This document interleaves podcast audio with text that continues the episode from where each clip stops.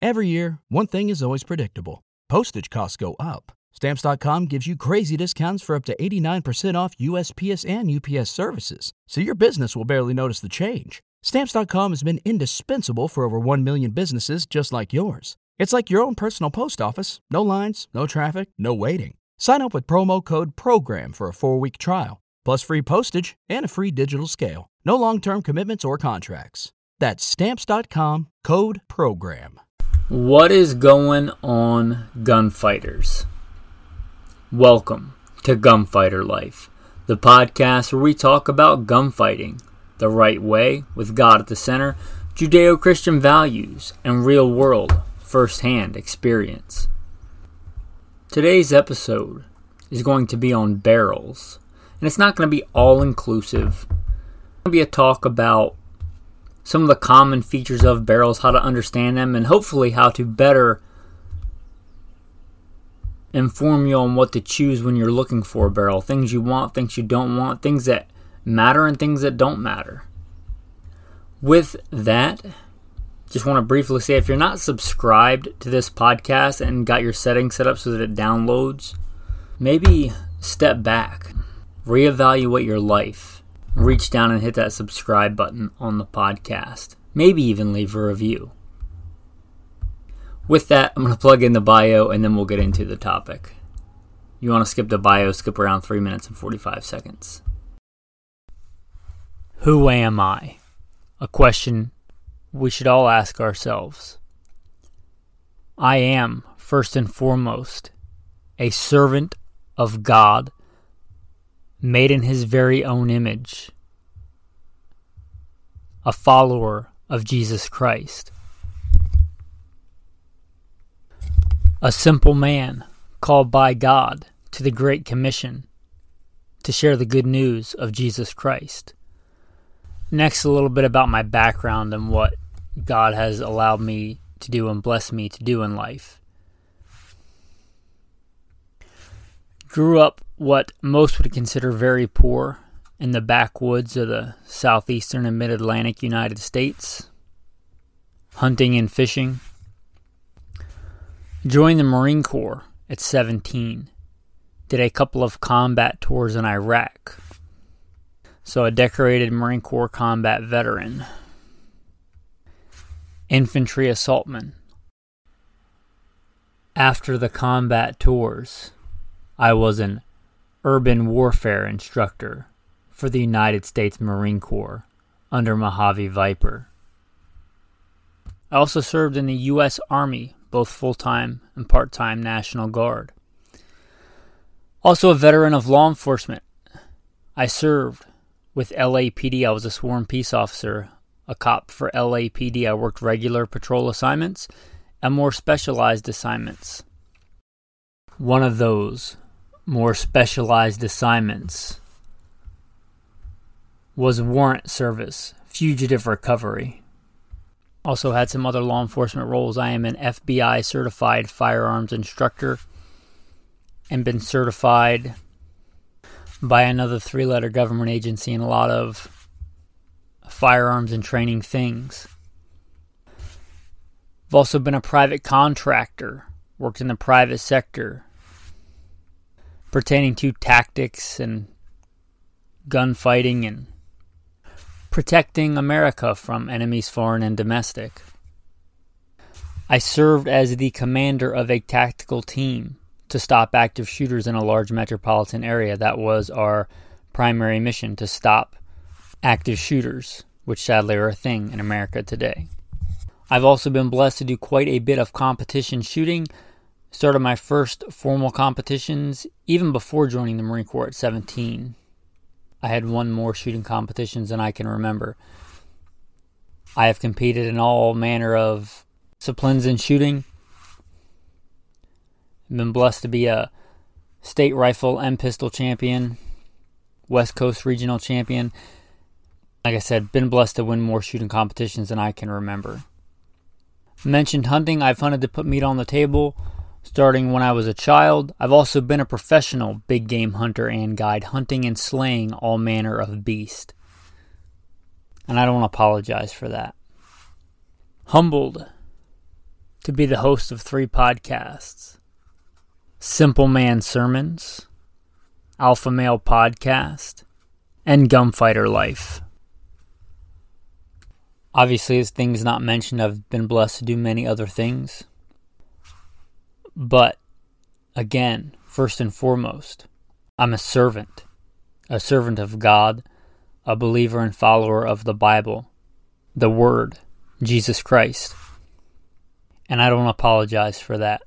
With that, let's transition into today's topic. So, let's talk about barrels. And again, this is not going to be an all inclusive thing. It's not going to be a super nerd out. I'm not going to talk really about button rifling versus broach cut versus a mandrel. We're going to talk about the things I think are kind of important to the end user in gunfighting.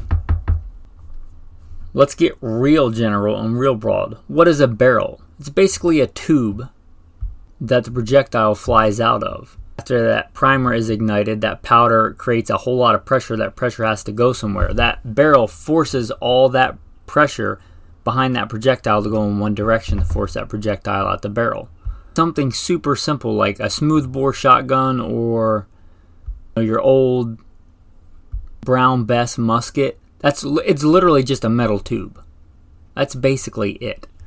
Now, for most modern guns besides shotguns, we're going to talk about rifling, right? Rifling is important. Rifling is that thing that spins the projectile to give it that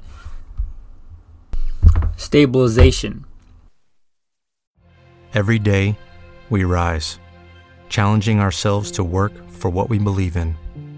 At U.S. Border Patrol, protecting our borders is more than a job, it's a calling. Agents answer the call working together to keep our country and communities safe. If you're ready for a new mission, join U.S. Border Patrol and go beyond. Learn more at cbp.gov/careers. Really, a series of lands and grooves. And if you don't know, the barrel should be bigger than the actual barrel size. Meaning, if you take the projectile out of your cartridge, out of your, like, say, 9 millimeter cartridge, you take the bullet out of there mechanically, like you pull it out, it will not drop through the barrel. It's quite a bit bigger. It has to get forced down. That tremendous amount of pressure forces that lead, it swages it and makes it smaller so it can fit down that barrel. It shoves it and compresses it it compresses it into those lands and grooves. The lands are the things that stick out, the grooves, obviously, are the things that are cut into the barrel. So you got your lands and grooves. That lead, usually lead covered in copper projectile, gets squeezed down into those grooves and it spins it as it travels down the barrel. Your traditional barrel is some pretty sharp cut lands and grooves. There is a thing called hexagonal rifling, which if you look at a Gen 1 through 4 Glock barrel, it doesn't have traditional sharp cut lands and grooves. They're very gentle. They almost look like waves in the ocean. They don't have distinct grooves. Glock uses these, HK uses these. I've heard that they cannot be matched as well ballistically because you don't get the precise lands and groove cuts in the projectile. They don't have any distinct definition in the land and the groove. It's like, again, kind of a wave if you look at it. I've heard that they're much harder to match ballistically. That may be why, maybe not. I'm not really sure why the Glock went back to traditional rifling than the Gen 5s. The Gen 5s have more traditional cut rifling. But HK and Glock, for a long time, both used this kind of wavy, and it's called hexagonal rifling but the vast majority of barrels have sharp cut lands and grooves. 5 and 6 is pretty common. I'm sure you can find other amounts of rifling and things like that, but it's literally a series of grooves cut in the barrel to spin it. And there's a couple of ways this can be done.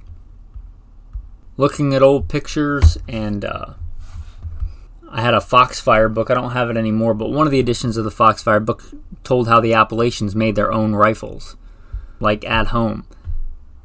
They literally just drew a sharp cutting implement spinning down the barrel one at a time or two at a time to cut grooves in the barrel to make rifling. Probably the more traditional way to do it, the easiest manufacturing way to do it. At least, you know, in days of yore, they would draw something through the barrel and remove material out of it in a spiral, cutting the rifling out. I don't know when the cold hammer forging came to pass, but it became popular World War II and post World War II. And basically, what this is, you take a barrel blank, you take a barrel stock, which is just, again, a steel tube, and you put it on what's called a mandrel. Not really going to explain what that is, but you put it on there and you literally smash it down to conform it to the caliber and rifling that you want. That's a cold hammer forged barrel. A lot of times you hear cold hammer forged chrome lined barrel. Now, chrome lining is what it sounds like. Just like chrome on a bumper or chrome on anything else, chrome is a different element than than iron is. It's harder. In addition to being harder, which is important, it also doesn't rust, which is important. So you see it really commonly in military machine gun barrels because it's harder. When that steel gets super hot in rapid fire, especially like being in the Marines and the Army, you see a machine gun barrel when it shoots a long time, it can get literally red hot which means it's soft and easy to bend and remove material and stuff from, which is not good in a machine gun when you're shooting it. Most modern machine guns, you change the barrel before that, but that chrome lining helps with that because it's harder than the steel. And even in a non machine gun, it generally will give you longer barrel life. So that's important to you. You have to judge that. That's what I was talking about in the beginning you know, if it's a hunting rifle and you're prolonging life from 3,000 rounds to 10,000 10, rounds going to chrome lining, does it really matter to you? If it's again, if it's a hunting gun, have you ever put 3,000 rounds through a hunting gun? I've been a professional hunter and guide. I've hunted ever since I was a boy. And I've done it professionally. I've never put 3,000 rounds through any hunting rifle. And I can't imagine doing so. Now, for a Go To AR or my SCAR 17 that I take the training classes and I run professionally as a professional gunfighter, yeah, easily. I think our quota for one rifle class was 2,000 rounds in a week. One of our professional rifle training courses. So, yeah, I could easily see putting 10,000 rounds through a Go To defensive rifle, mostly for practice. So, does it matter for that? Yeah, you bet. So, again, that's weigh your options. Building an AR 10 to hunt deer with, probably don't care if it's chrome lined unless you want the corrosion resistance, which is a thing we talked about. You know, if you live in Georgia or you live in the Oregon coast, then yeah, maybe you do want that chrome lining because chrome doesn't rust. But if you, let's say, you know, live in Arizona or Nebraska and you're building an AR, building an AR-10 to hunt deer with, do you need a chrome lined barrel? Probably not, right? Because you're never going to be in conditions where you need it, and you're probably never going to put the amount of rounds through it that it even matters. Also, obviously, there's more complexity to a chrome line barrel because you're fusing two different materials together. And that is another process. And whenever you introduce more complexity, you in general get opportunities for less consistency. How much of that is important to you? Again, are you a bench rest shooter? Because for most accuracy, chrome lined barrels can be very accurate. You're talking about the most precise, you're probably talking a stainless steel cut rifle barrel but again, does that even matter to you? Because if you're not shooting off a bench with sandbags, with a squeeze bag, you know, by your armpit, with all that stuff in place with a 20 pound rifle, does that even matter to you? Probably not. Sorry about the voice, guys. I read Bible aloud for quite a long time this morning before I got up. I usually read the Bible before I get up, but I read it quite a lot today. The voice is already a little bit strained. You probably hear it. But the show must go on, as they say. Now, before we get into another couple of aspects, a real quick basic thing about steel. When steel heats up, it changes. I remember like a science experiment when you were a kid and they have like a steel ring and a steel ball and it will slide through, but if you heat the steel ball, it won't slide through anymore. Or it won't go through, and if you heat the steel ring and make the steel ball cold, it will slide through. That's because Steel expands and contracts as it gets hot and cold. The key to shooting really consistently is being the same every time. So the more that heats up and contracts, more it's going to change the barrel literally outside and inside dimensions. So a couple of ways to combat this. The real first basic one, the more traditional one, at least for target rifles, is going to be a bull barrel. You literally just make the barrel bigger and heavier. The more mass an object has, the slower it changes in temperature. Both ways, right? The longer it takes to get hot and the longer it takes to cool back down. So if you're shooting a really small target, let's say a one inch target, a prairie dog's head at 200 yards, and you might be shooting five, ten times in a few minutes. Yeah, that bull barrel is going to help because your point of impact is not going to shift as much over that course of fire. The downside, the obvious one to this, is weight. Bull barrels are heavy. If you're getting out of your pickup truck and setting down on a literal bench to shoot prairie dogs, you obviously don't care. It's a trade off there, but that's the point of the bull barrel. For target shooting, for varmint shooting, the barrel takes longer to heat up and cool down, so it's more consistent over a course of fire. Now, think about a car radiator, and don't worry, I'm going somewhere with this. How does a car radiator work? It creates a lot of surface area so that the air that hits that radiator cools down the object inside it much quicker. Does this very simply by increasing the surface area. You can increase the surface area on a barrel as well. The most common way to do this is to have a fluted barrel. You literally cut grooves in the barrel, so if you were to actually let's say you're probably all familiar with the measuring tape to use to measure like clothing or to tailor something, the soft, flexible measuring tapes. Right? If you were to put those around a one inch bull barrel, it should measure one inch. If you were to then to cut in flutes, fluting into that barrel to cut grooves in and out, in and out, in and out, you were to lay it along the entire inside and outside that barrel and all those flutes, it would measure more than one inch increasing the surface area, which gives the air, which is much cooler than the inside of the barrel when it fires, more surface area. So it cools down more quickly. And since you're removing material, you're getting less weight. That is another way to kind of control that crazy up and down that your barrel gets heating and cooling, heating and cooling. Theoretically, it should cool down faster so that cumulative heat won't build up as much or as fast in shooting a string of fire. You might see the fluted barrel in rifle where you want it to maintain consistency shot after shot, but you don't want it to be super heavy. Maybe it's a hunting rifle, right? Maybe it's a really high end AR where you are building it for a semi precision build, but you still want to maintain it, let's say, under 10 pounds. You want a barrel that's more accurate over a longer course of fire, but you don't want to add a crazy amount of weight because bull barreled, you know, 24 inch stainless steel bull barreled ARs are very good at that, but they weigh a ton. Used to have one for hunting varmints, an upper at least. Got rid of it. Too heavy. Not how I like to hunt. But let's say you were building something for like a base of fire rifle or a sustained fire rifle that you could fire and maneuver.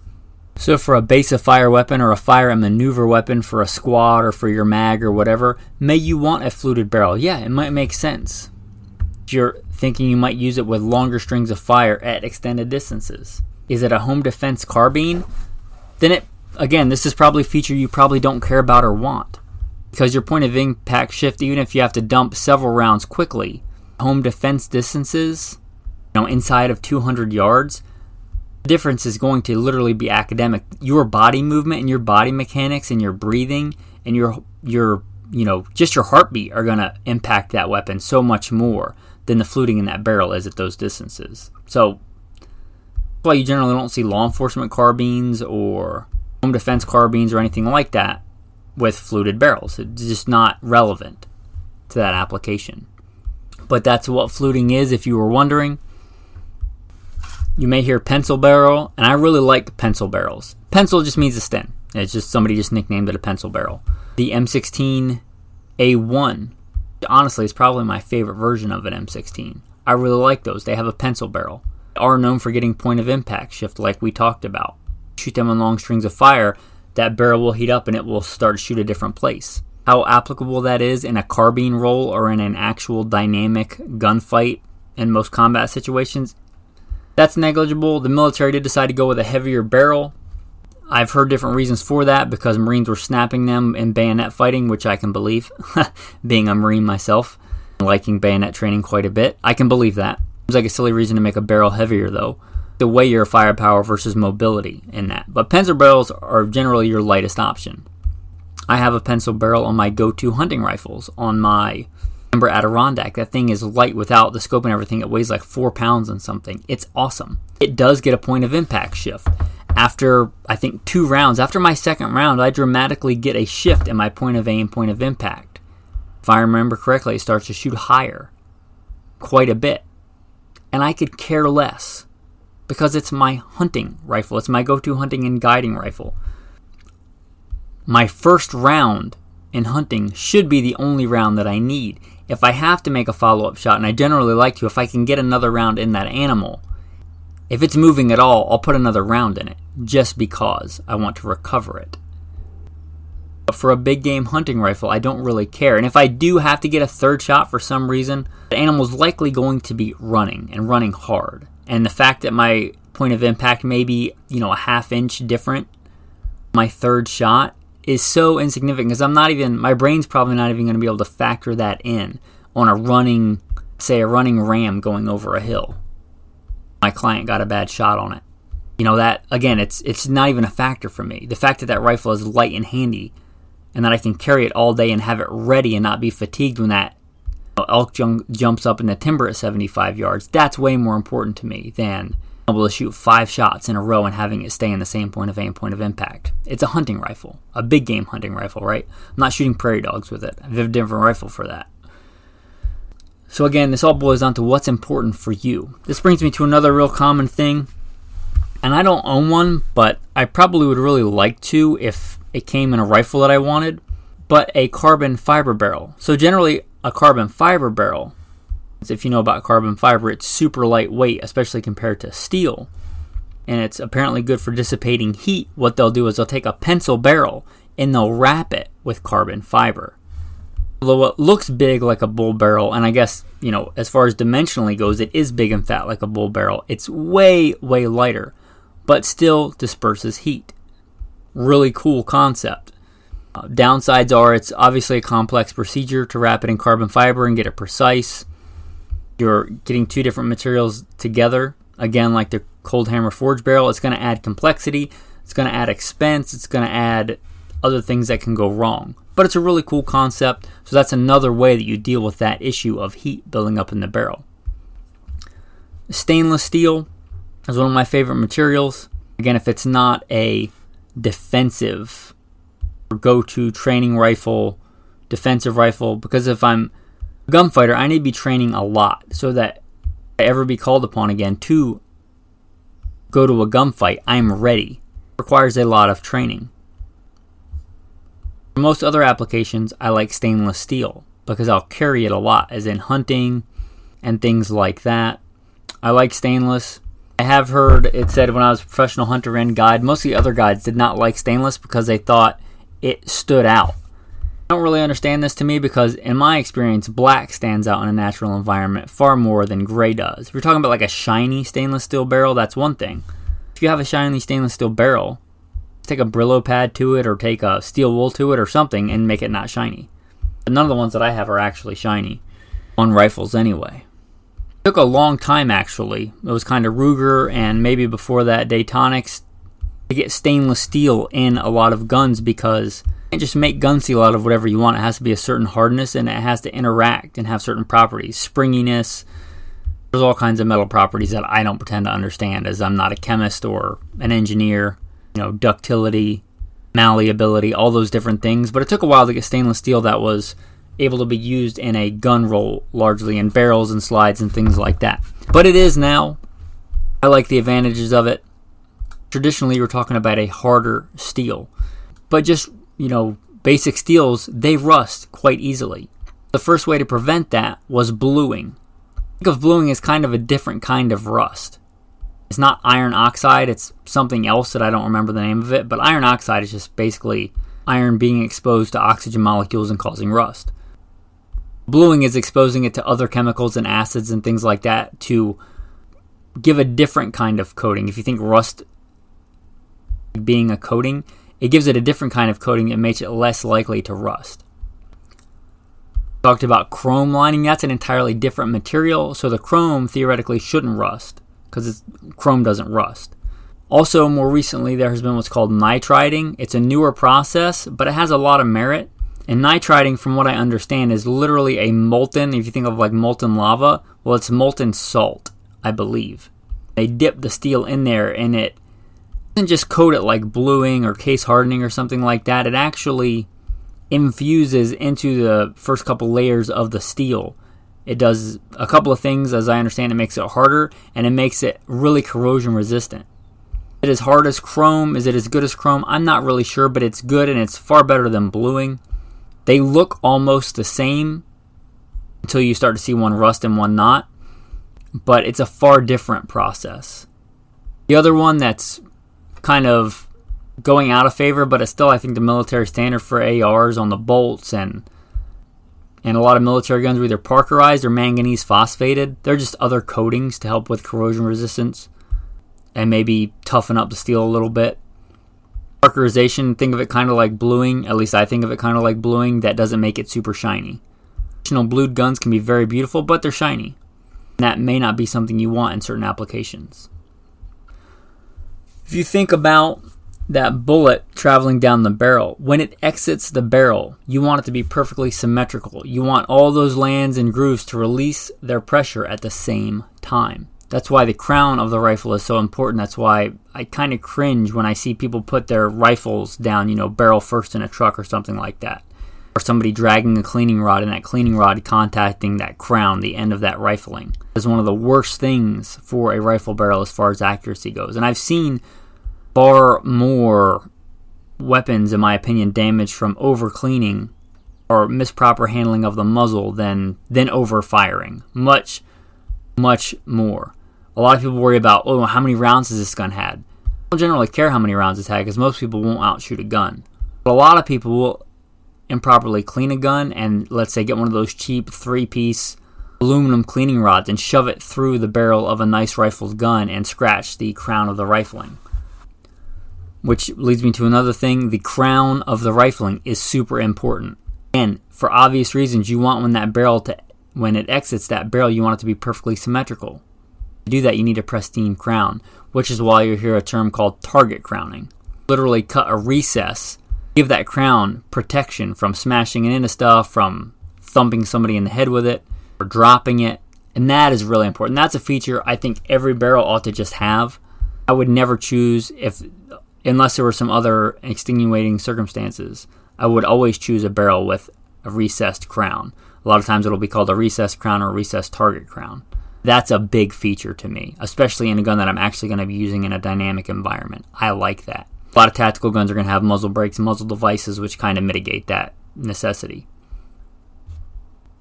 But the tactical devices or a target crown or a recessed crown I like them. The m- number one reason I like a muzzle device or a muzzle brake or a flash hider or a compensator, the number one reason I like that is literally to protect the end of that barrel. Stuff is kind of just a side benefit to me. And that's going to lead me to the tactical tip of the day. But before I get into the tactical tip of the day, guys, consider going to goodshepherdtraining.com or to the Patreon page be a link to both underneath in the show notes. If you haven't ever been to those, reevaluate your life, take a deep breath, step back, and consider it. I put out, I think, four or five Patreon videos on Patreon for the patrons last week, different shooting drills, different things like that, just on a fun piece of kit. Wondering why I don't do videos. I do do them quite frequently, or at least post them quite frequently. As for now, they're for the patrons or for the Patreon page. That being said, I did last week put on the Patreon page a video explaining natural point of aim with a pistol and how it can be achieved. And that's really important for pistol accuracy and for speed and draw with a pistol. That video is on the Patreon page. You can watch it for free. It's one of the few videos on there that's for everybody, meaning you just have to go to the Patreon page. You don't have to be a patron. There's a bunch of other content on there for the patrons. So, if for nothing else, just go to the Patreon page just to watch that video if you want. or check out goodshepherdtraining.com. There's a Patreon link right on there, so you can go to either one. Anyway, as a thanks for staying tuned through all that and listening to this episode, the tactical tip of the day. A lot of guns nowadays, a lot more than used to be, which is a good thing, come threaded.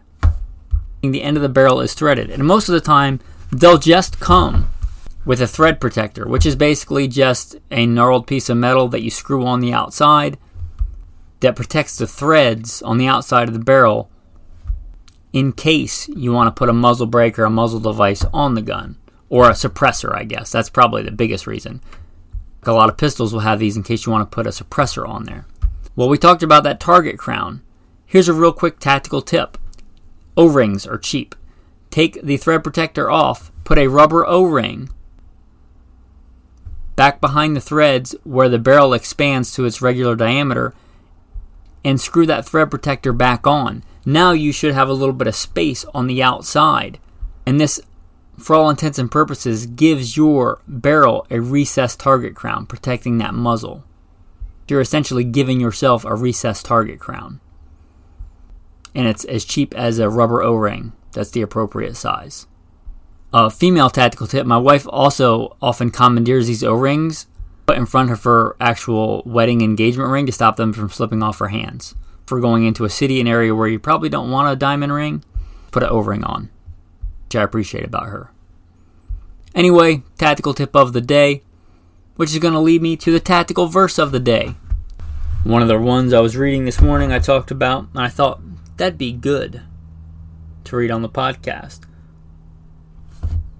When you go out to battle against your enemies and see horses and chariots and people more numerous than you, do not be afraid of them, for the Lord your God is with you, who brought you up out of the land of Egypt. Don't be afraid if your God is with you. Don't be afraid. You're called as a Christian to not be afraid, to be strong and of good courage.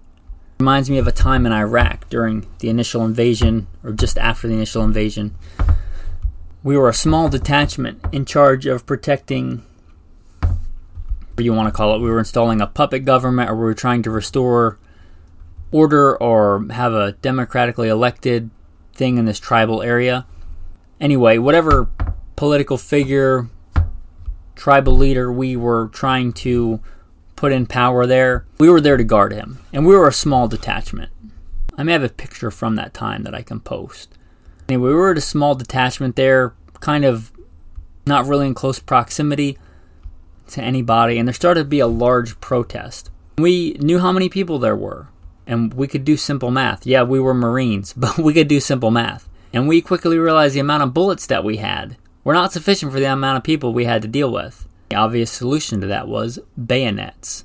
Talked about bayonet training in the beginning, right? And we were ready. Thankfully, it did not come to that. But it doesn't matter. If God is on your side, don't look at the numbers and lose heart. Be strong and of good courage. Look at how many men Samson slaughtered with the jawbone of a donkey. Not about what you can do, it's about what God can do for you. With that, men, thanks for listening and have a blessed day. It is Ryan here, and I have a question for you. What do you do when you win? Like, are you a fist pumper? a woohooer, a hand clapper, a high fiver. I kind of like the high five, but if you want to hone in on those winning moves, check out Chumba Casino. At ChumbaCasino.com, choose from hundreds of social casino style games for your chance to redeem serious cash prizes. There are new game releases weekly, plus free daily bonuses. So don't wait. Start having the most fun ever at ChumbaCasino.com. No purchase necessary. VGW. Void were prohibited by law. See terms and conditions. 18 plus. With the Lucky Land slots, you can get lucky just about anywhere. This is your captain speaking. Uh, we've got clear runway and the weather's fine, but we're just going to circle up here a while and uh, get lucky. No, no, nothing like that. It's just these cash prizes add up quick. So I suggest you sit back, keep your tray table upright, and start getting lucky. Play for free at LuckyLandSlots.com. Are you feeling lucky? No purchase necessary. Void where prohibited by law. 18 plus terms and conditions apply. See website for details.